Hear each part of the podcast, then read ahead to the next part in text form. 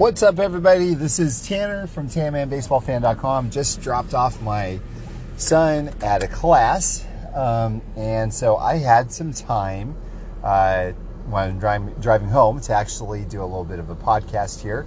And yo, I promise one of these days I'm going to get like super professional and have a cool little intro deal with some music going on and you know wicked wicked wicked Tan Man baseball fan or something I don't know but uh, and, and I might actually have a script or something I don't know but like right now no no beginning rap no no nothing just me talking on my phone like always and uh, you know it's just something that like right now anyways I just I'm having such a hard time getting time to do things.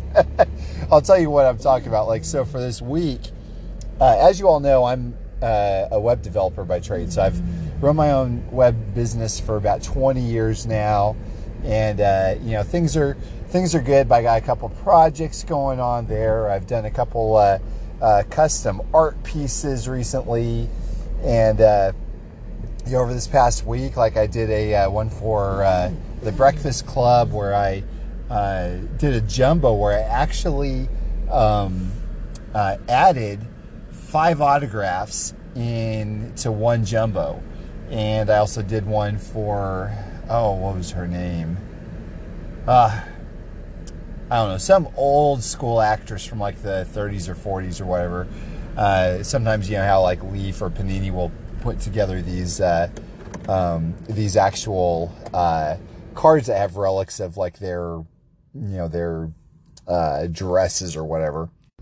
So that was a lot of fun. And um, I also had somebody uh, send me over a Lance Berkman game used hat, which is cool because I was able to, um, you know, create a jumbo out of that with the uh, main huge logo on the front and the logo man on the back. Um, cool stuff, you know. And also somebody, you know, picked up some uh, uh custom cuts kits that I that I sold and you know, I've been uh, you know selling a bunch of uh, baseball cards as well, and so just uh, and also you know every every now and then we'll ship some things on on eBay too. We'll sell some things on eBay. So a lot of stuff going on, and plus, guys, confession time. Christmas is just around the corner, and I am having a terrible time trying to figure out what to get for my family. and so, anyways, we have all this stuff going on. It's just it's hard to you know sit down and do any sort of a podcast or anything, but figure now is probably a good time to do it since I'm going to be driving anyways. Um, and I figure I'd do kind of almost like a part two uh, to supplement the uh, last podcast I did that talked about how I lost the queen, the 1887 Gypsy Queen Roger Connor, but captured the king, the 1887 Old Judge King Kelly. Love the King Kelly. It is still en route to my house. Uh, and I'm kind of biting my nails a little bit. I heard that you know, USPS is having all kinds of problems, uh, you know, delivering stuff and everything. So hopefully it's just a delay. We'll see. You know, knock on wood. Who knows what's going to happen, right? But uh, got my fingers crossed, hoping and praying that that shows up um, in not too long. But anyway, so uh, we're going to be focusing on more of the uh, uh, the activities that um, uh, I partook in to attempt to capture the queen, and that is selling off a bunch of my Canseco cards. Now, the cards I sold were either doubles or cards I didn't really care about. And so, in doing so, it actually changed the entire trajectory of where I was going. So, when I did my uh, first mass sellout of everything back in 2018 and decided to come back and collect some Canseco cards, uh, I really wanted to focus only on what I truly loved. And I did a great job with that until I bought out all these super collectors uh, earlier this year. When I did that, I started getting all these like exciting feelings again, going, oh man, I remember this card. Oh, this is so cool. Oh, now I have the rainbow of this. Imagine that. And, and so, uh, you know, it was fun. It was, I really, truly enjoyed it. But it was more difficult to let go of the cards uh, this time. So I didn't. You know, I just uh, I had eight two row boxes of uh, car of cards, and uh, they're just all intermingled together. Always fun pulling out a handful of them just to look through them. In fact, I did that probably every single day. A wild departure from how I used to do things, where everything was categorized, organized, and I didn't I didn't have the luxury really to just pull out a, a handful because if I pulled out a handful of say Donruss, it'd be like, you know, the A6 Donruss rookie all the way through like 93 Donruss or something. Well, you know, I love those cards, but to be honest with you, I don't really have a big desire to just go through and flip through uh, base cards from the 80s, uh, you know, all that much. Now, when it comes to the parallels, the inserts, the rare prototypes, that sort of thing, oh man, I love those, the refractors and, and all that. So in uh, in trying to make a sacrifice of the cards I do not want and the doubles, uh, I uh, you know really kind of changed my thinking and I got back on the right trajectory again of not trying to get uh, all these rainbows and keeping cards just because they're rare, but rather keeping cards that I love and that are meaningful to me. The showstoppers, you know, as I would say, or the storytellers. Uh, not so much the guilty pleasures as much. And I just did a podcast on that like a couple weeks ago, I think, uh, describing what the showstoppers, storytellers, and guilty pleasure type cards are. Um, but anyway, so uh, interestingly enough, even after I found out that I lost that that Gypsy Queen Roger Connor, um, I continued selling. And guys, I had a blast just kind of mining through what I had and putting on this cap on, on myself and saying, okay, what do I really want to keep? And what just do I not care about? So that's what I did. I, I took a long, hard look at a lot of cards, and ultimately, guys, like I ended up going from eight two row count boxes of Canseco cards to four. So, from a quantity perspective, I basically cut what I had in half.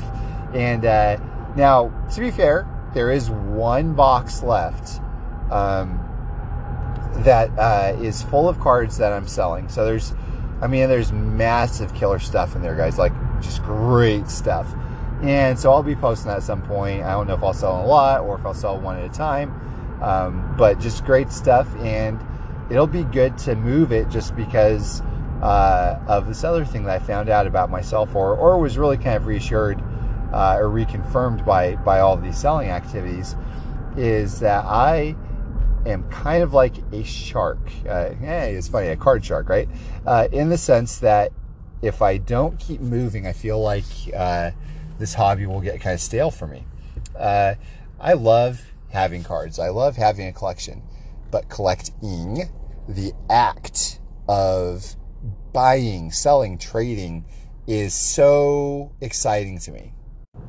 The hunt, the art of the deal, all that is just a blast to me. Like, I don't think I have, I think the most fun that I have in this hobby is when I make a find, when I make a, uh, when I hunt for something, I find something and in the process of doing a deal and actually making the deal.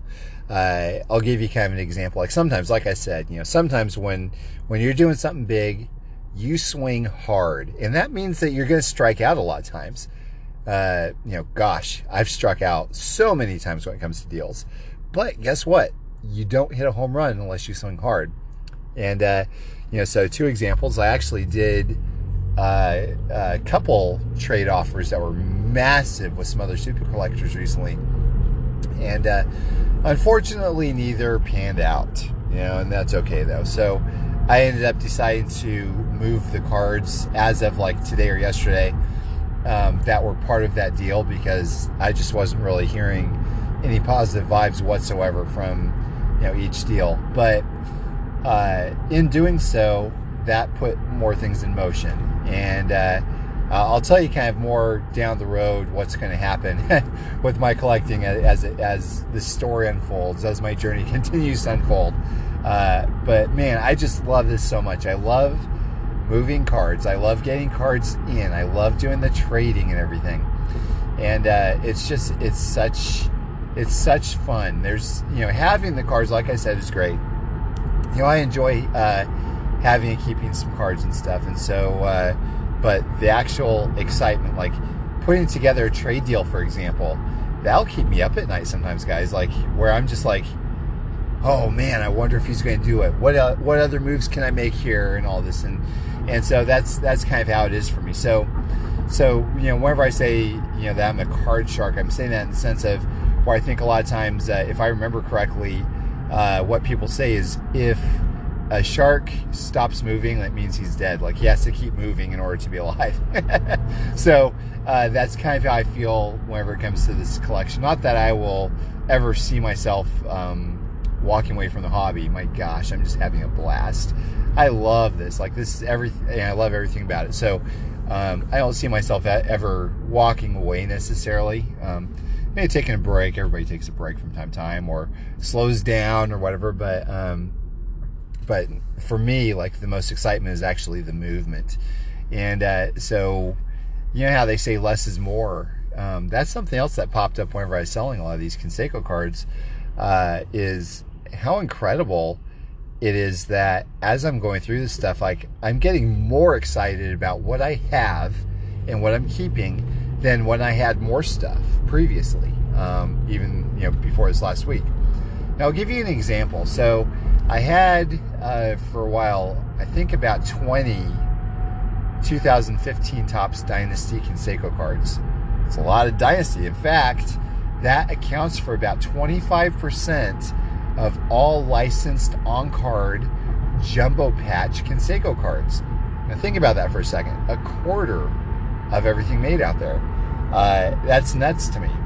But the thing is, though, is like they're they're only really a small handful that I really cared about. Now, they were like really impressive together. Like they just look they look great. And part of me almost almost regrets uh, selling uh, all those, but I did keep three of them, my three favorites. And so, in doing so, I will say this: I appreciate those three so much more now that those are the only ones I have, and there's a lot of capital that was tied up into those uh, other 17 remaining uh, 2015 Dynasty cards. So that means I could do something pretty big with that money um, and be like, you know, white hot about a card that might come in for that money instead of just, oh, I've got a box of Dynasty cards, which again, I love them. Same thing with like all the the uh, 20 or 21 93 Topps Finest cards I had uh, I had, I mean, it's like about 10% of the print run there. They're beautiful together. Like, I loved them.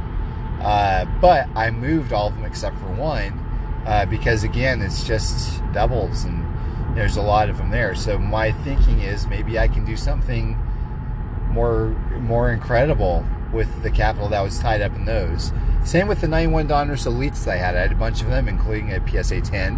Uh, I moved those. And, uh, yeah, so all of that, and by the way, in doing so, I'm realizing that, uh, you know, all of them except for the dynasties are easily obtainable again. If I really had an itching to get like a boatload of 2015 dynasties, um, you know, I'd probably have to go to my buddy that got him, um, and he probably wouldn't be able to uh, uh, let go of them right now. But if I had this this just huge desire to get a bunch of 91 Donruss Elites or 93 Finest Refractors, it's not possible. I could do it, you know. And thing is, is I don't think I ever see myself doing that. So that was kind of a, an interesting litmus test for me in, in determining what was wheat and what was chaff, so to speak. Uh, if I really would have regretted uh, missing a card or handful of cards, uh, or if I could see myself buying them again, uh, then you know maybe that meant that I needed to keep them. Uh, same thing with these. Uh, there's a 2004, I believe it is, SP game pat, a game use patch, numbered out 33. I had three of them. Beautiful, gorgeous cards. But I decided to just keep one, so I just kept one. I sold the other two. Um, it's my favorite patch on it, you know, it means uh, that much more to me. I have the one. Um, you know, so yeah, less is more. So, anyways, it's a good exercise, you guys. I'm probably going to dive in uh, even further. And I'd like to be able to do a YouTube video at some point as well on uh, my new collection because it looks way different now um, for better in almost every respect. So, uh, you know, because last time I did videos, uh, video of my collection, it was before the buyouts. So it's going to be fun. I'm going to enjoy it. And um, maybe I'll do like a you know, a top 100 Canseco cards I have or something. I don't know. but it'll be a blast, and I'm going to just enjoy the heck out of it. So, Um, anyways, that's I'm going to leave you all with that, and I do want to um, give you one uh, exercise to run. So go through your collection and uh, you know pull out the ones that you really truly love, and take everything else and make a mental note of like how much you think conservatively yet realistically how much you could uh, get for these other cards if you sold them and think in your head, what would you do with that money? I think it's a good exercise. Anyways, uh, so let me know what you uh, what you come up with and what your thoughts are. Um, I have more uh, more to say on the subject as well, but I think I'm about to to get home here uh, to be home here, so I'll I'll go ahead and end here. But um, anyways, thank you guys for listening. As always, have a fantastic night.